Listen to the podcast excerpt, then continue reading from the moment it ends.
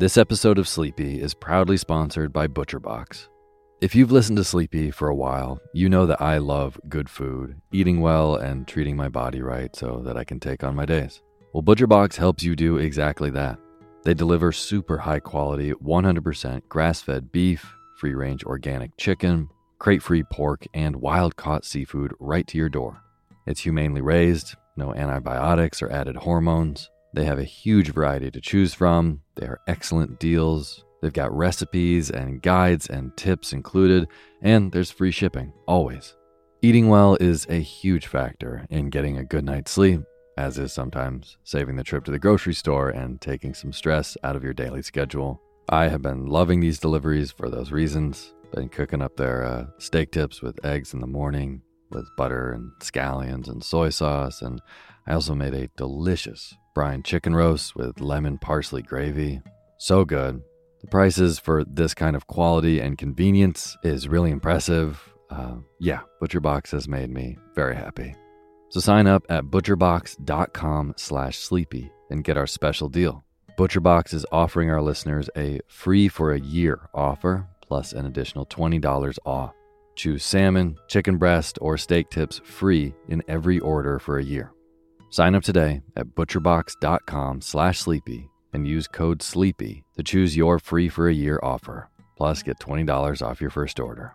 Butcherbox.com slash sleepy. Eat well, sleep well.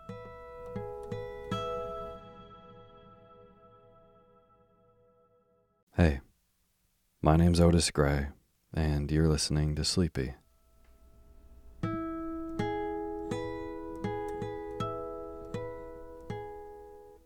Podcast where I read old books to help you get to sleep, and a proud member of the Airwave Podcast Network.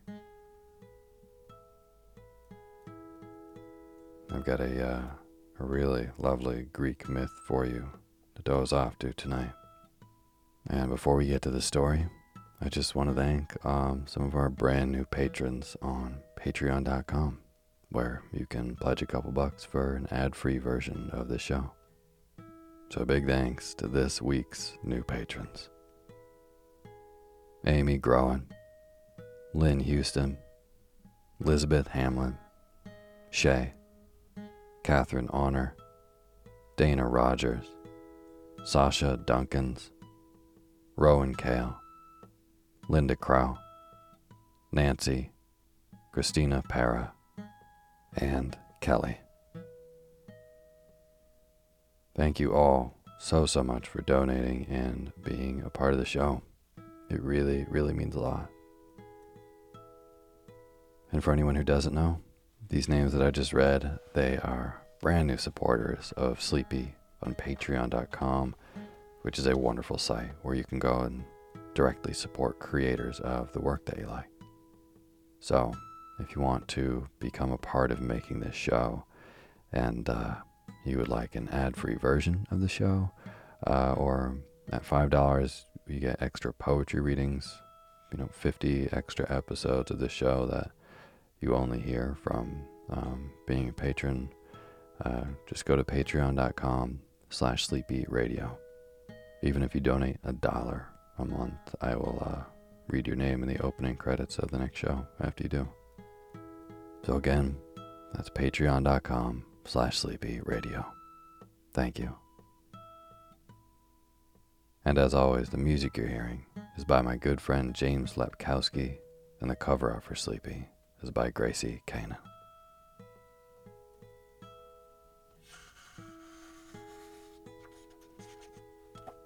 Well, tonight, I am uh, leaning back into my comfort zone here by reading from this wonderful book called Greek Myths and Legends that I have on my bookshelf at all times. I love this little book.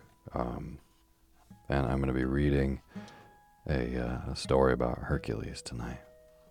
It's called The Labors of Hercules. And even though this is in the Greek Myths and Legends book, this is the Romanized version of the story. So some of the names are changed. Um, you know, like Proserpine is supposed to be Persephone. Um, yeah, you get the gist. but it is still a wonderful, meandering story of the labors of Hercules. I really just love these old myths. I don't really know why I like them so much, but. Anyways, tonight I am officially recording from my new space, um, which is a apartment that I'm renting in Brooklyn. And fingers crossed, this closet that I'm currently in stays quiet, um, and I get to record from here from now on. So, just a little recording space update for you. And without further ado, tonight, The Labors of Hercules by Rex Warner. You're going to hear this myth told once so you can drift off to sleep, and then it'll replay itself so you can stay deep asleep. And now is the time for you to fluff up your pillow just how you like it. Feel yourself melt into your bed. Get real comfortable. Close your eyes and let me read to you.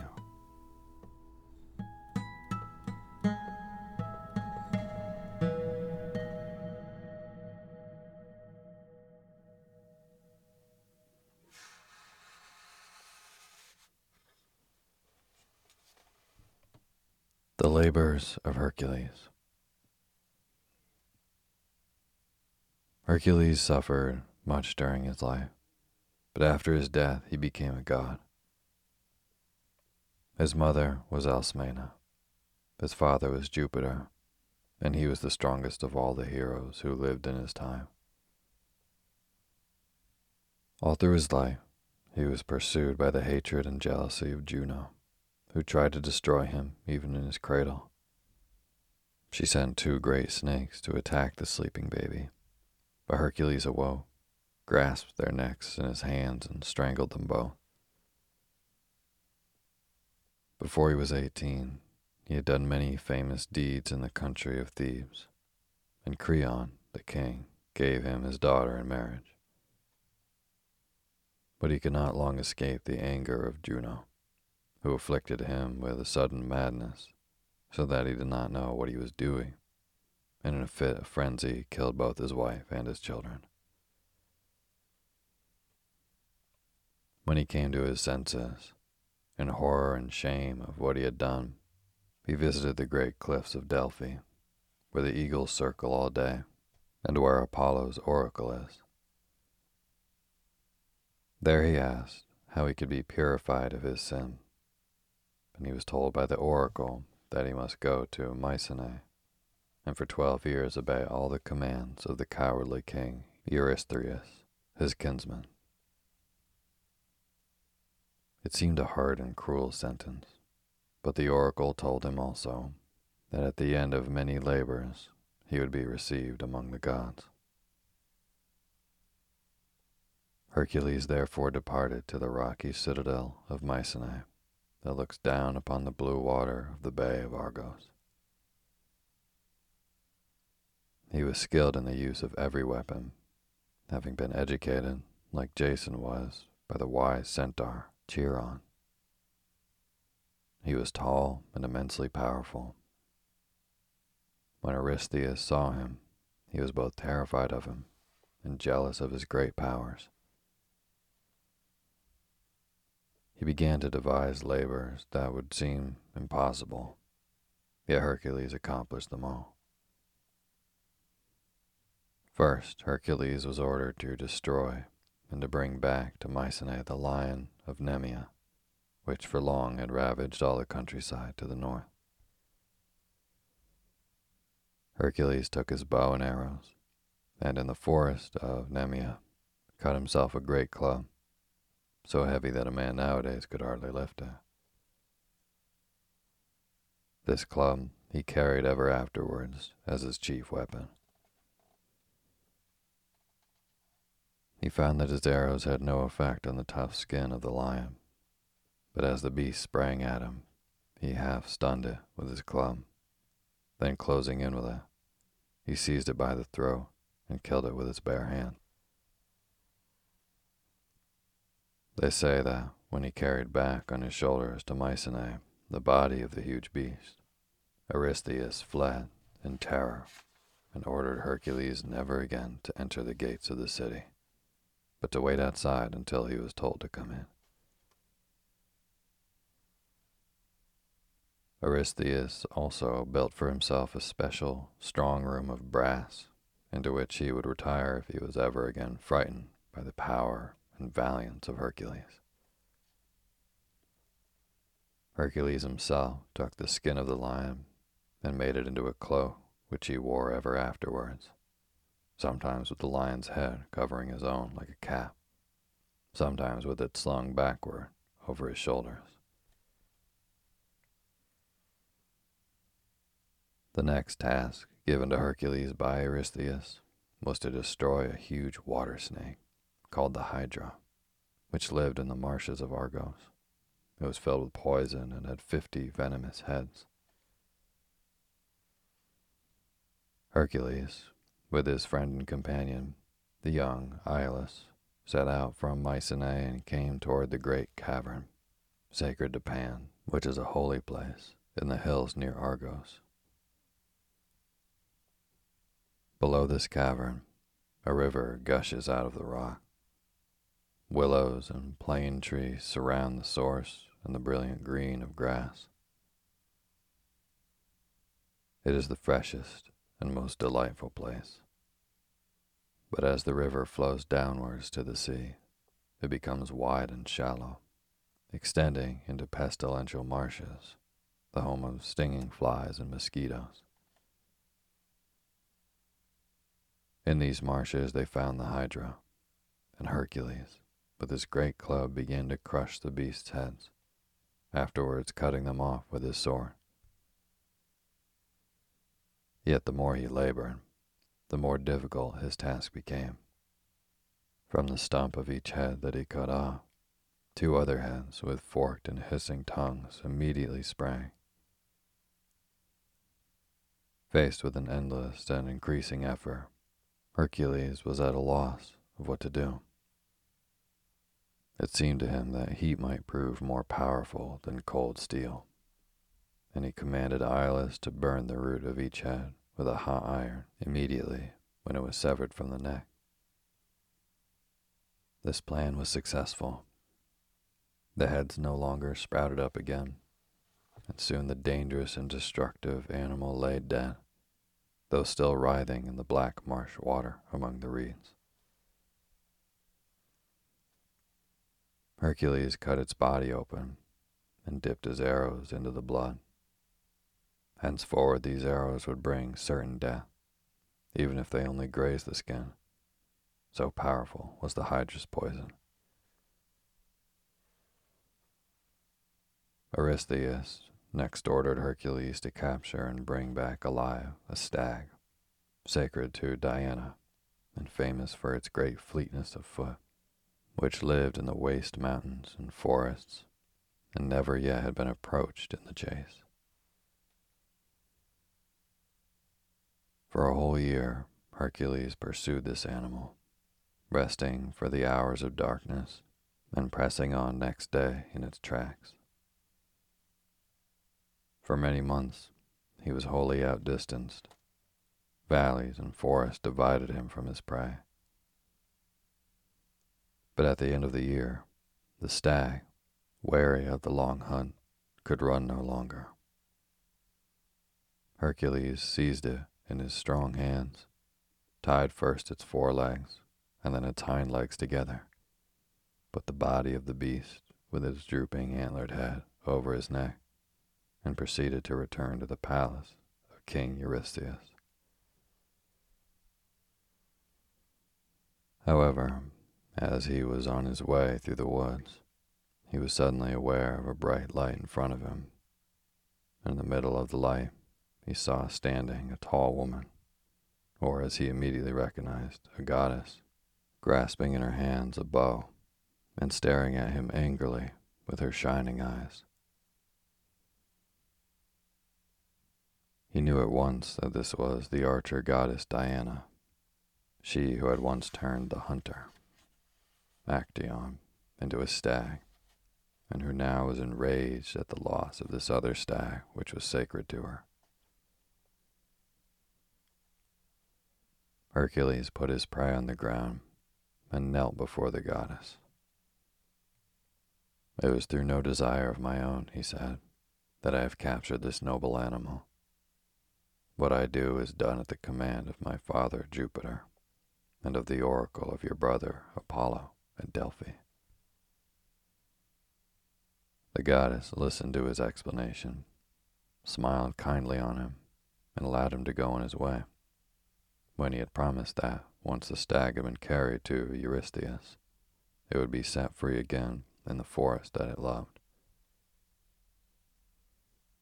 So Hercules accomplished this third labor. He was not, however, to be allowed to rest. Eurystheus now commanded him to go out to the mountains of Erymanthus and bring back the great wild boar that long had terrorized all the neighborhood. So Hercules set out once more, and on his way passed the country where the centaurs had settled. The manners of the centaurs were rude and rough.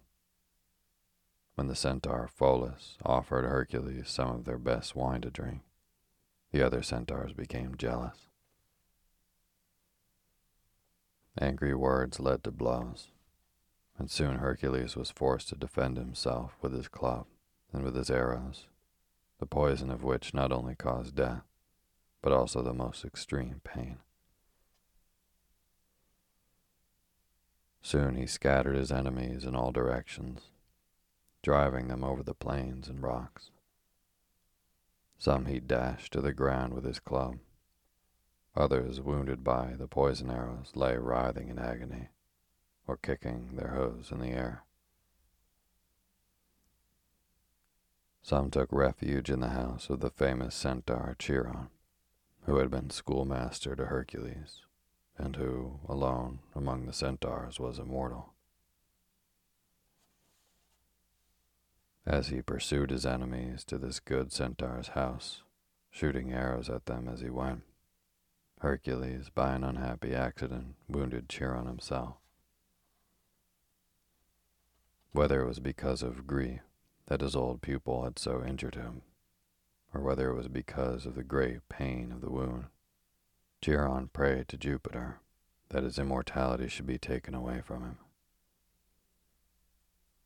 Jupiter granted his prayer. The good centaur died, but he was set in heaven in a constellation of stars, which is still called either Sagittarius or else the centaur. Hercules mourned the sad death of his old master. Then he went on to Erymanthus. It was winter, and he chased the great boar up to the deep snow in the passes of the mountains.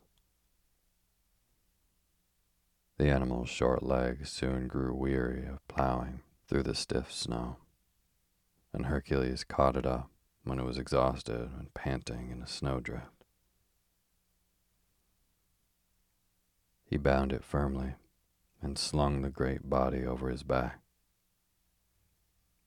They say that when he brought it to Mycenae, Eurystheus was so frightened at the sight of the huge tusks and flashing eyes that he hid for two days in the brass hiding place that he had built for him. The next task that Hercules was ordered to do would have seemed to anyone impossible. There was a king of Elis called Augeas, very rich in herds of goats and cattle. His stables, they say, held 3,000 oxen, and for 10 years these stables had never been cleaned. The dung and muck stood higher than a house, hardened and caked together. The smell was such that even the herdsmen, who were used to it, could scarcely bear to go near. Hercules was now ordered to clean these stables, and, going to Elis, he first asked the king to promise him the tenth part of his herds if he was successful in the task.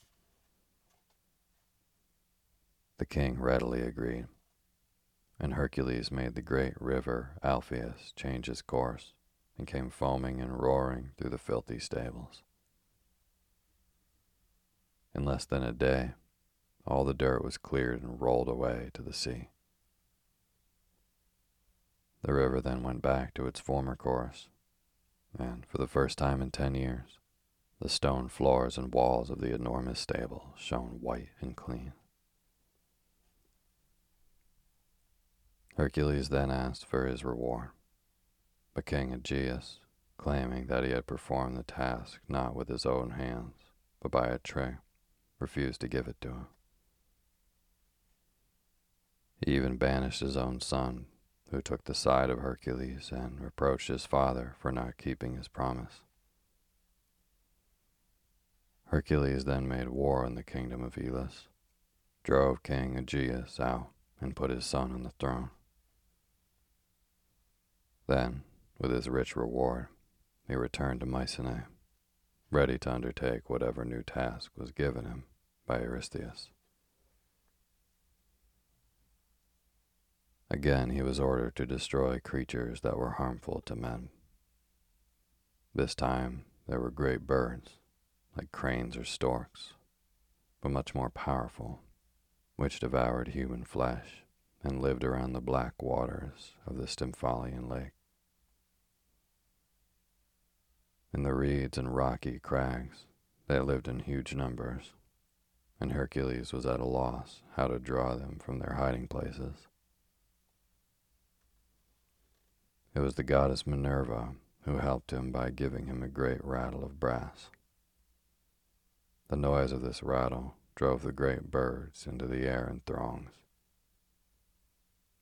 Hercules pursued them with his arrows, which rang upon their horny beaks and legs, but stuck firm in the bodies that tumbled one after the other into the lake.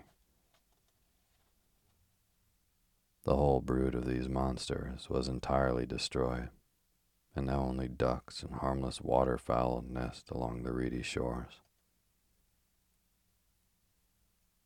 Hercules had now accomplished six of his labors. Six more remained. After the killing of the Stymphalian birds, he was commanded to go to Crete and bring back from there alive a huge bull which was laying the whole island waste. Barehanded and alone, he grappled with this bull, and once again, when he brought the animal back into the streets of Mycenae, Eurystheus fled in terror at the sight both of the hero of the great beast which he had captured. From the southern sea, Hercules was sent to the north to Thrace, over which ruled King Diomedes a strong and warlike prince who savagely fed his famous mares on human flesh. Hercules conquered the king in battle and gave his body to the very mares which had so often fed upon the bodies of the king's enemies. He brought the mares back to King Eurystheus, who again was terrified at the sight of such fierce and spirited animals. He ordered them to be taken to the heights of Mount Olympus, and there to be consecrated to Jupiter. But Jupiter had no love for these unnatural creatures, and on the rocky hillsides they were devoured by lions, wolves, and bears. Next, Hercules was commanded to go to the country of the Amazons, the fierce warrior women and bring back the girdle of their queen Hippolyte. Seas and mountains have been crossed, battles to be fought, but Hercules in the end accomplished the long journey and the dangerous task. Later, as is well known, Hippolyte became the wife of Theseus of Athens and bore him an ill fated son, Hippolytus. Hercules had now traveled in the south, the north, and the east. His tenth labor was to be in the far west, beyond the country of Spain, in an island called Erythea. Here lived the giant Geryon, a great monster with three bodies and three heads. With his herdsmen and his two headed dog called Orthrus, he looked after huge flocks of oxen, and at the command of Eurystheus, Hercules came into his land to lift the cattle and to destroy the giant. On his way, at the very entrance to the Atlantic, he set up two great marks, ever afterwards to be known by sailors and called the Pillars of Hercules. Later, as he wandered through rocks and over desert land, he turned his anger against the sun itself, shooting his arrows at the great god Phoebus Apollo. But Phoebus pitied him in his thirst and weariness. He sent him a golden bow, and in this boat Hercules crossed over to the island of Erythea. Here he easily destroyed both watchdog and herdsman, but fought for long with the great three bodied giant before he slew him, body after body. Then he began to drive the cattle over rivers and mountains and deserts from Spain to Greece. As he was passing through Italy, he came near the cave where Cacus, the son of Vulcan, who breathed fire out of his mouth, lived solitary and cruel, since he killed all strangers and nailed their heads, dripping with blood, to the post at the entrance of his rocky dwelling. While Hercules was resting, with the herds all around him, Cacus came out of his cave and stole eight of the best animals of the whole herd. He dragged them back by their tails so that Hercules should not be able to track them down. When Hercules awoke from his rest, he searched far and wide for the missing animals. But since they had been driven into the deep recesses of Cacus's cave, he was unable to find them. In the end, he began to go on his way with the rest of the herd. And as the stolen animals heard the lowing of the other cattle, they too began to low and bellow in their rocky prison. Hercules stopped still, and soon out of the cave came the fire breathing giant, prepared to defend the fruits of his robbery and anxious to hang the head of Hercules among his other disgusting trophies. This, however, was not to be. The huge limbs and terrible fiery breath of the Cacus were of no avail against the hero's strength and fortitude. Soon, with a tremendous blow of his club, he stretched out Cacus dead on the ground. Then he drove the great herd on over the mountains and plains, through forests and rivers to Mycenae. Hercules' next labor again took him to the far west. He was commanded by Eurystheus to fetch him some of the golden apples of the Hesperides. These apples grew in a garden west, even out of the land of Atlas. Here the sun shines continually, but always cool water trees of every kind give shade. All flowers and fruits that grow on earth grow here, and fruit and flowers are always in the boughs together.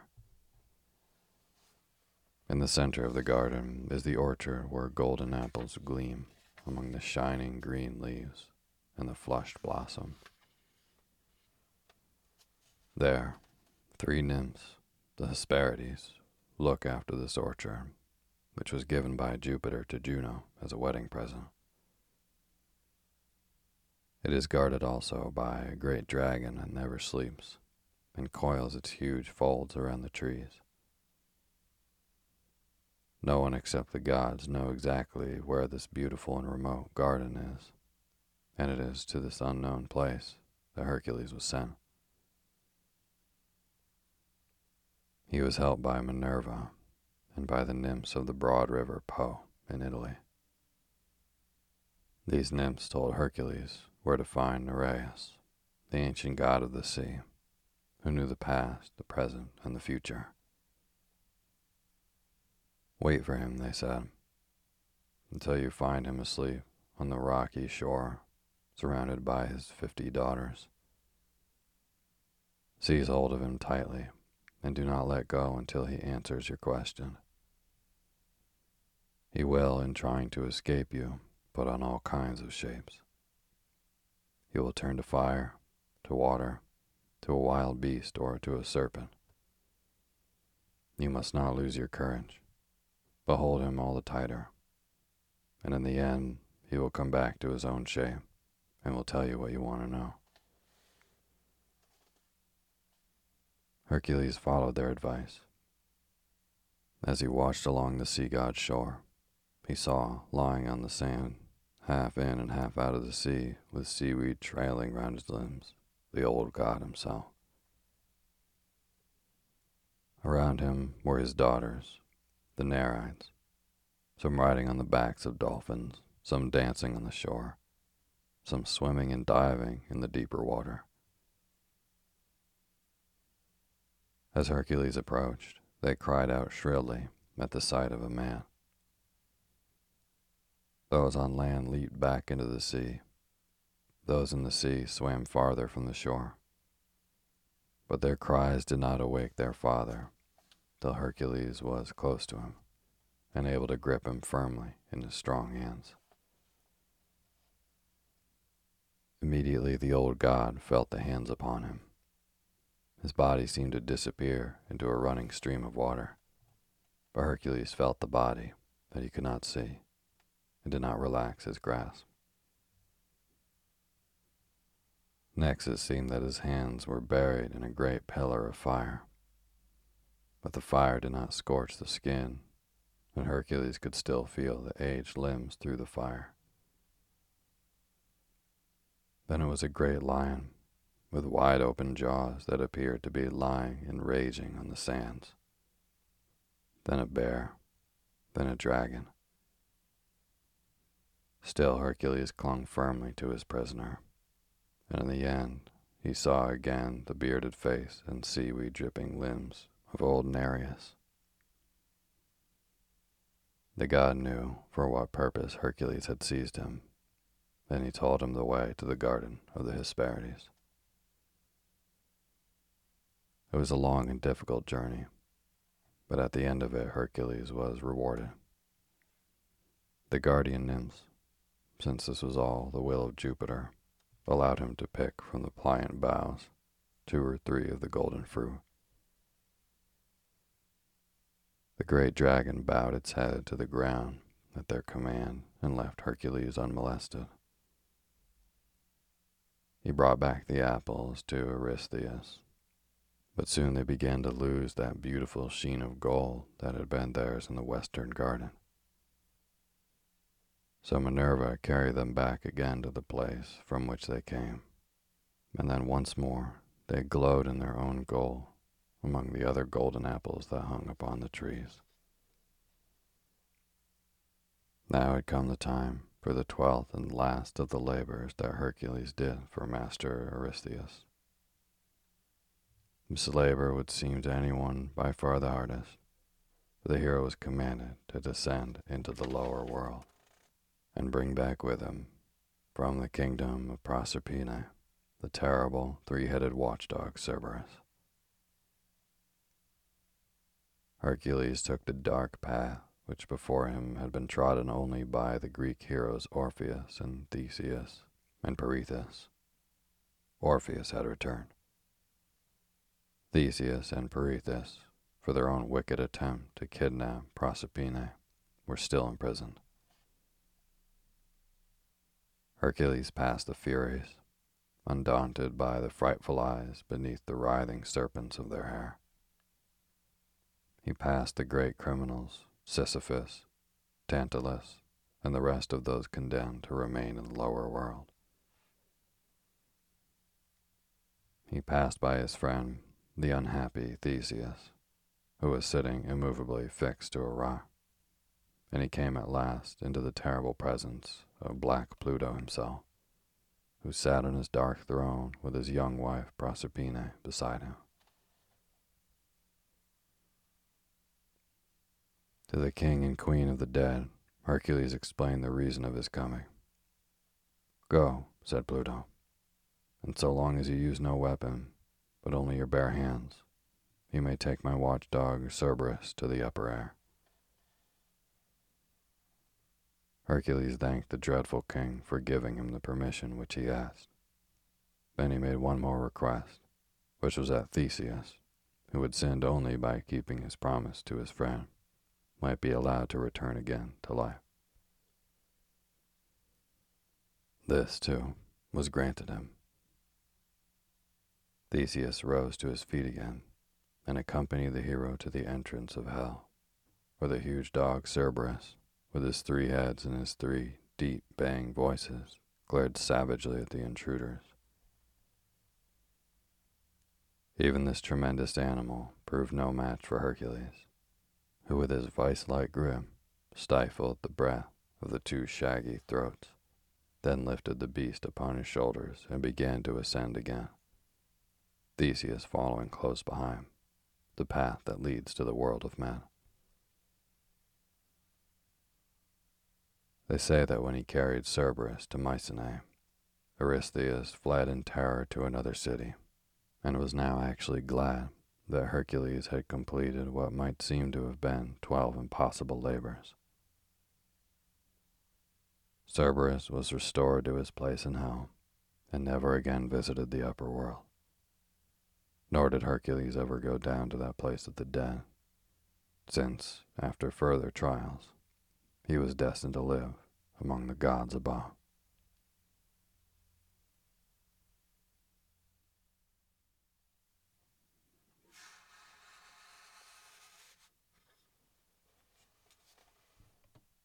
The Labors of Hercules. Hercules suffered much during his life, but after his death he became a god. His mother was Alcmena, his father was Jupiter, and he was the strongest of all the heroes who lived in his time. All through his life, he was pursued by the hatred and jealousy of Juno who tried to destroy him even in his cradle.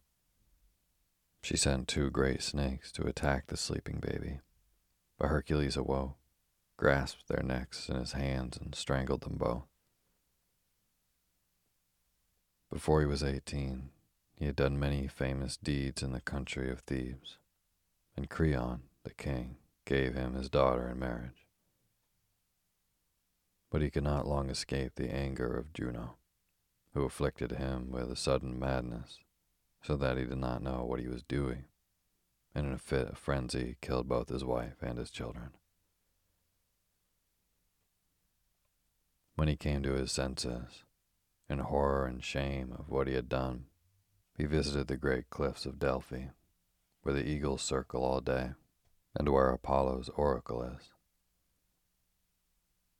There he asked how he could be purified of his sin and he was told by the oracle that he must go to Mycenae, and for twelve years obey all the commands of the cowardly king Eurystheus, his kinsman.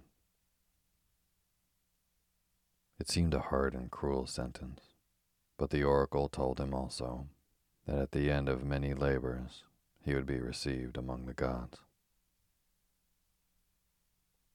Hercules therefore departed to the rocky citadel of Mycenae that looks down upon the blue water of the Bay of Argos. He was skilled in the use of every weapon, having been educated, like Jason was, by the wise centaur Chiron. He was tall and immensely powerful.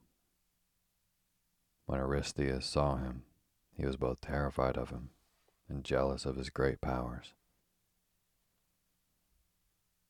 He began to devise labors that would seem impossible, yet Hercules accomplished them all.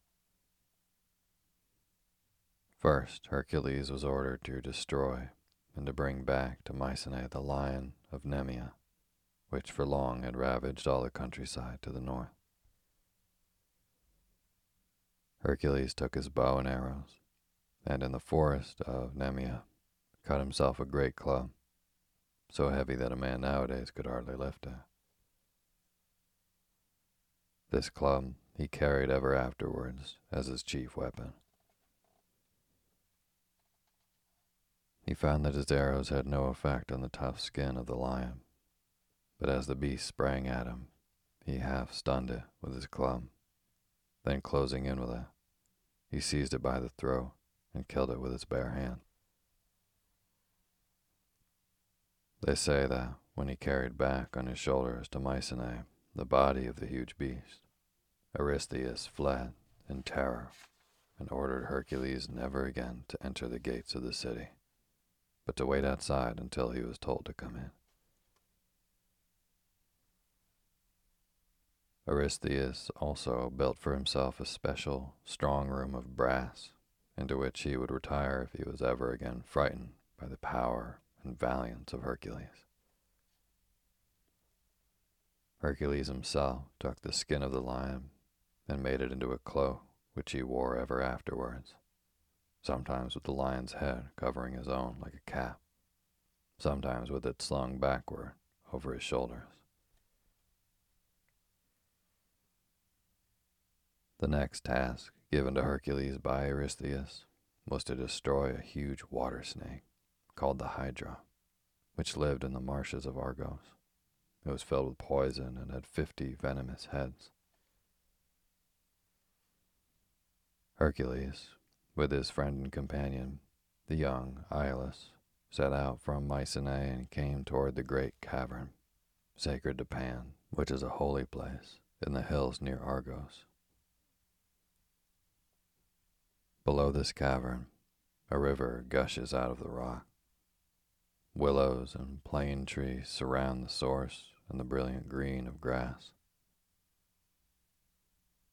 It is the freshest and most delightful place.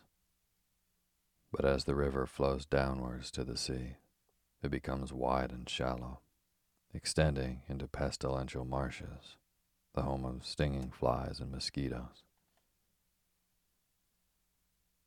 In these marshes they found the Hydra, and Hercules, with his great club, began to crush the beasts' heads, afterwards cutting them off with his sword. Yet the more he labored, the more difficult his task became. From the stump of each head that he cut off, two other heads with forked and hissing tongues immediately sprang. Faced with an endless and increasing effort, Hercules was at a loss of what to do. It seemed to him that heat might prove more powerful than cold steel, and he commanded Iolaus to burn the root of each head with a hot iron immediately when it was severed from the neck. This plan was successful. The heads no longer sprouted up again, and soon the dangerous and destructive animal lay dead though still writhing in the black marsh water among the reeds. Hercules cut its body open and dipped his arrows into the blood. Henceforward, these arrows would bring certain death, even if they only grazed the skin. So powerful was the Hydra's poison. Eurystheus next ordered Hercules to capture and bring back alive a stag, sacred to Diana and famous for its great fleetness of foot, which lived in the waste mountains and forests and never yet had been approached in the chase. For a whole year, Hercules pursued this animal, resting for the hours of darkness and pressing on next day in its tracks. For many months, he was wholly outdistanced. Valleys and forests divided him from his prey. But at the end of the year, the stag, weary of the long hunt, could run no longer. Hercules seized it in his strong hands, tied first its forelegs and then its hind legs together, put the body of the beast with its drooping antlered head over his neck, and proceeded to return to the palace of King Eurystheus. However, as he was on his way through the woods, he was suddenly aware of a bright light in front of him. In the middle of the light, he saw standing a tall woman, or as he immediately recognized, a goddess, grasping in her hands a bow and staring at him angrily with her shining eyes. He knew at once that this was the archer goddess Diana, she who had once turned the hunter, Actaeon, into a stag, and who now was enraged at the loss of this other stag which was sacred to her. Hercules put his prey on the ground and knelt before the goddess. It was through no desire of my own, he said, that I have captured this noble animal. What I do is done at the command of my father Jupiter, and of the oracle of your brother Apollo at Delphi. The goddess listened to his explanation, smiled kindly on him, and allowed him to go on his way, when he had promised that, once the stag had been carried to Eurystheus, it would be set free again in the forest that it loved. So Hercules accomplished this third labor. He was not, however, to be allowed to rest. Eurystheus now commanded him to go out to the mountains of Erymanthus and bring back the great wild boar that long had terrorized all the neighborhood. So Hercules set out once more, and on his way passed the country where the centaurs had settled. The manners of the centaurs were rude and rough, when the centaur Pholus offered Hercules some of their best wine to drink, the other centaurs became jealous. Angry words led to blows, and soon Hercules was forced to defend himself with his club and with his arrows, the poison of which not only caused death, but also the most extreme pain. Soon he scattered his enemies in all directions driving them over the plains and rocks. Some he dashed to the ground with his club. Others, wounded by the poison arrows, lay writhing in agony or kicking their hooves in the air. Some took refuge in the house of the famous centaur Chiron, who had been schoolmaster to Hercules, and who, alone among the centaurs, was immortal. As he pursued his enemies to this good centaur's house, shooting arrows at them as he went. Hercules, by an unhappy accident, wounded Chiron himself. Whether it was because of grief that his old pupil had so injured him, or whether it was because of the great pain of the wound, Chiron prayed to Jupiter that his immortality should be taken away from him. Jupiter granted his prayer. The good centaur died, but he was set in heaven in a constellation of stars, which is still called either Sagittarius or else the centaur. Hercules mourned the sad death of his old master. Then he went on to Erymanthus. It was winter and he chased the great boar up to the deep snow in the passes of the mountains. The animal's short legs soon grew weary of plowing through the stiff snow, and Hercules caught it up when it was exhausted and panting in a snowdrift. He bound it firmly and slung the great body over his back. They say that when he brought it to Mycenae, Eurystheus was so frightened at the sight of the huge tusks and flashing eyes that he hid for two days in the brass hiding place that he had built for him. The next task that Hercules was ordered to do would have seemed to anyone impossible. There was a king of Elis called Augeas, very rich in herds of goats and cattle. His stables they say, held 3,000 oxen, and for 10 years these stables had never been cleaned. The dung and muck stood higher than a house, hardened and caked together, The smell was such that even the herdsmen, who were used to it, could scarcely bear to go near. Hercules was now ordered to clean these stables, and going to Elis, he first asked the king to promise him the tenth part of his herds if he was successful in the task. The king readily agreed, and Hercules made the great river Alpheus change its course and came foaming and roaring through the filthy stables. In less than a day, all the dirt was cleared and rolled away to the sea. The river then went back to its former course, and for the first time in ten years, the stone floors and walls of the enormous stable shone white and clean. Hercules then asked for his reward, but King Augeas, claiming that he had performed the task not with his own hands, but by a trick, refused to give it to him. He even banished his own son, who took the side of Hercules and reproached his father for not keeping his promise. Hercules then made war on the kingdom of Elis, drove King Augeas out, and put his son on the throne. Then, with his rich reward, he returned to Mycenae, ready to undertake whatever new task was given him by Eurystheus. Again, he was ordered to destroy creatures that were harmful to men. This time, there were great birds, like cranes or storks, but much more powerful, which devoured human flesh and lived around the black waters of the Stymphalian lake.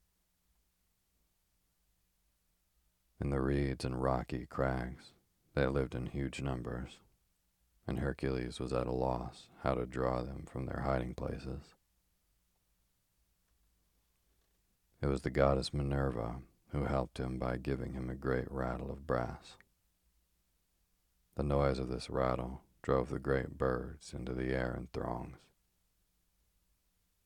Hercules pursued them with his arrows, which rang upon their horny beaks and legs, but stuck firm in the bodies that tumbled one after the other into the lake.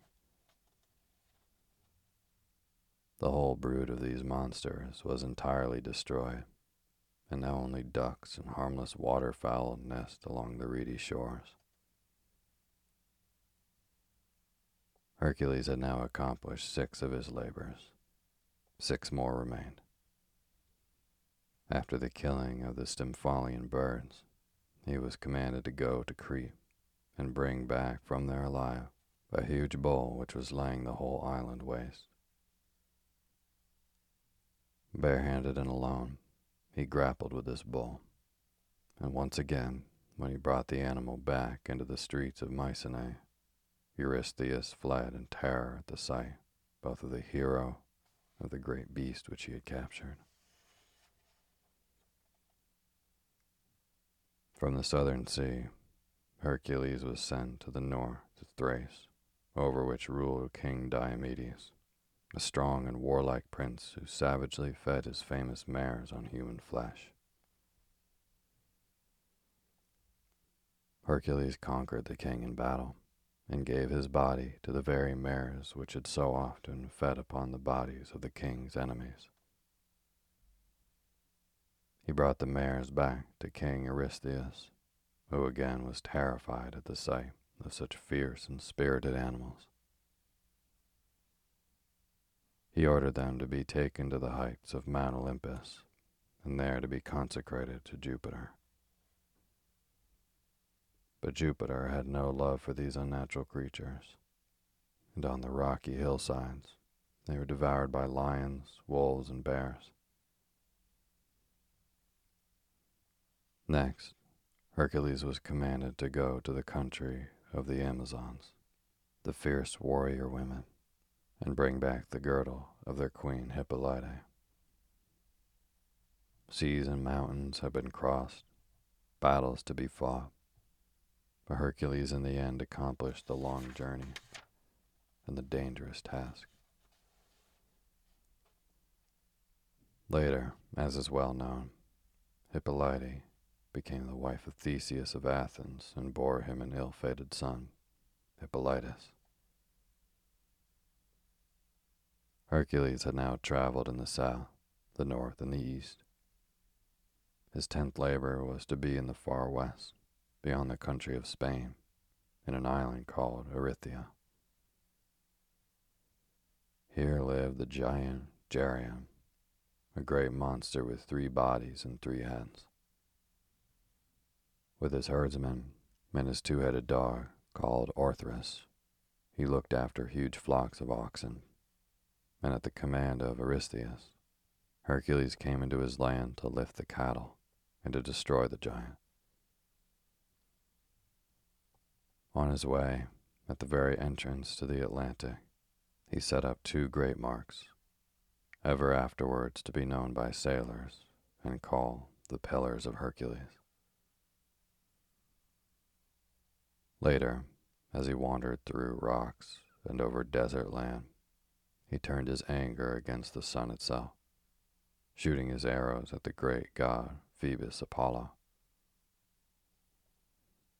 But Phoebus pitied him in his thirst and weariness. He sent him a golden boat, and in this boat Hercules crossed over to the island of Erythia. Here he easily destroyed both watchdog and herdsman, but fought for long with the great three bodied giant before he slew him, body after body. Then he began to drive the cattle over rivers and mountains and deserts from Spain to Greece. As he was passing through Italy, he came near the cave where Cacus, the son of Vulcan, who breathed fire out of his mouth, lived solitary and cruel, since he killed all strangers and nailed their heads, dripping with blood, to the post at the entrance of his rocky dwelling. While Hercules was resting, with the herds all around him, Cacus came out of his cave and stole eight of the best animals of the whole herd. He dragged them back by their tails so that Hercules should not be able to track them down. When Hercules awoke from his rest, he searched far and wide for the missing animals. But since they had been driven into the deep recesses of Cacus's cave, he was unable to find them. In the end, he began to go on his way with the rest of the herd. And as the stolen animals heard the lowing of the other cattle, they too began to low and bellow in their rocky prison. Hercules stopped still, and soon out of the cave came the fire breathing giant, prepared to defend the fruits of his robbery and anxious to hang the head of Hercules among his other disgusting trophies. This, however, was not to be. The huge limbs and terrible fiery breath of the Cacus were of no avail against the hero's strength and fortitude. Soon, with a tremendous blow of his club, he stretched out Cacus dead on the ground. Then he drove the great herd on over the mountains and plains, through forests and rivers to Mycenae. Hercules' next labor again took him to the far west. He was commanded by Eurystheus to fetch him some of the golden apples of the Hesperides. These apples grew in a garden west, even out of the land of Atlas. Here the sun shines continually, but always cool water trees of every kind give shade. All flowers and fruits that grow on earth grow here, and fruit and flowers are always in the boughs together. In the center of the garden is the orchard where golden apples gleam among the shining green leaves and the flushed blossom. There, three nymphs, the Hesperides, look after this orchard, which was given by Jupiter to Juno as a wedding present. It is guarded also by a great dragon that never sleeps and coils its huge folds around the trees. No one except the gods know exactly where this beautiful and remote garden is, and it is to this unknown place that Hercules was sent. He was helped by Minerva and by the nymphs of the broad river Po in Italy. These nymphs told Hercules where to find Nereus, the ancient god of the sea, who knew the past, the present, and the future. Wait for him, they said, until you find him asleep on the rocky shore, surrounded by his fifty daughters. Seize hold of him tightly, and do not let go until he answers your question. He will, in trying to escape you, put on all kinds of shapes. He will turn to fire, to water, to a wild beast, or to a serpent. You must not lose your courage, but hold him all the tighter. And in the end, he will come back to his own shape and will tell you what you want to know. Hercules followed their advice. As he watched along the sea god's shore, he saw, lying on the sand, half in and half out of the sea, with seaweed trailing round his limbs, the old god himself. Around him were his daughters, the Nereids, some riding on the backs of dolphins, some dancing on the shore, some swimming and diving in the deeper water. As Hercules approached, they cried out shrilly at the sight of a man. Those on land leaped back into the sea. Those in the sea swam farther from the shore.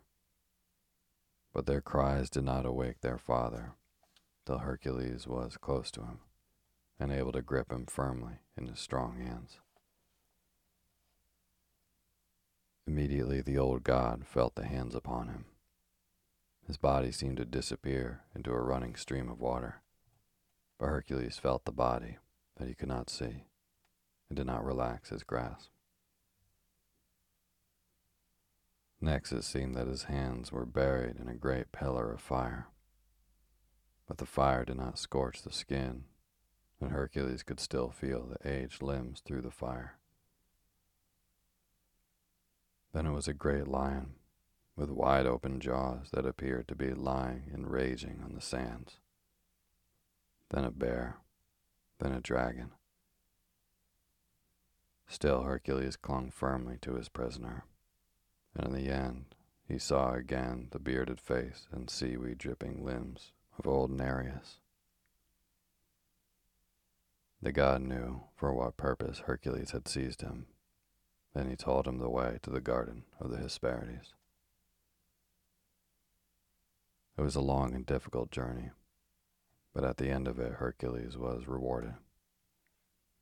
The guardian nymphs, since this was all the will of Jupiter, allowed him to pick from the pliant boughs two or three of the golden fruit. The great dragon bowed its head to the ground at their command and left Hercules unmolested. He brought back the apples to Eurystheus but soon they began to lose that beautiful sheen of gold that had been theirs in the western garden. So Minerva carried them back again to the place from which they came, and then once more they glowed in their own gold among the other golden apples that hung upon the trees. Now had come the time for the twelfth and last of the labors that Hercules did for Master Eurystheus. This labor would seem to anyone by far the hardest, for the hero was commanded to descend into the lower world and bring back with him from the kingdom of Proserpine the terrible three-headed watchdog Cerberus. Hercules took the dark path which before him had been trodden only by the Greek heroes Orpheus and Theseus and Pirithous. Orpheus had returned. Theseus and Pirithous, for their own wicked attempt to kidnap Proserpine, were still imprisoned. Hercules passed the Furies, undaunted by the frightful eyes beneath the writhing serpents of their hair. He passed the great criminals Sisyphus, Tantalus, and the rest of those condemned to remain in the lower world. He passed by his friend, the unhappy Theseus, who was sitting immovably fixed to a rock, and he came at last into the terrible presence of Black Pluto himself, who sat on his dark throne with his young wife Proserpine beside him. To the king and queen of the dead, Hercules explained the reason of his coming. Go, said Pluto, and so long as you use no weapon, but only your bare hands, you may take my watchdog Cerberus to the upper air. Hercules thanked the dreadful king for giving him the permission which he asked. Then he made one more request, which was that Theseus, who would sinned only by keeping his promise to his friend, might be allowed to return again to life. This, too, was granted him. Theseus rose to his feet again and accompanied the hero to the entrance of hell, where the huge dog Cerberus, with his three heads and his three deep baying voices, glared savagely at the intruders. Even this tremendous animal proved no match for Hercules who with his vice-like grip stifled the breath of the two shaggy throats, then lifted the beast upon his shoulders and began to ascend again, Theseus following close behind, the path that leads to the world of men. They say that when he carried Cerberus to Mycenae, Eurystheus fled in terror to another city, and was now actually glad that Hercules had completed what might seem to have been twelve impossible labors. Cerberus was restored to his place in hell and never again visited the upper world. Nor did Hercules ever go down to that place of the dead, since, after further trials, he was destined to live among the gods above.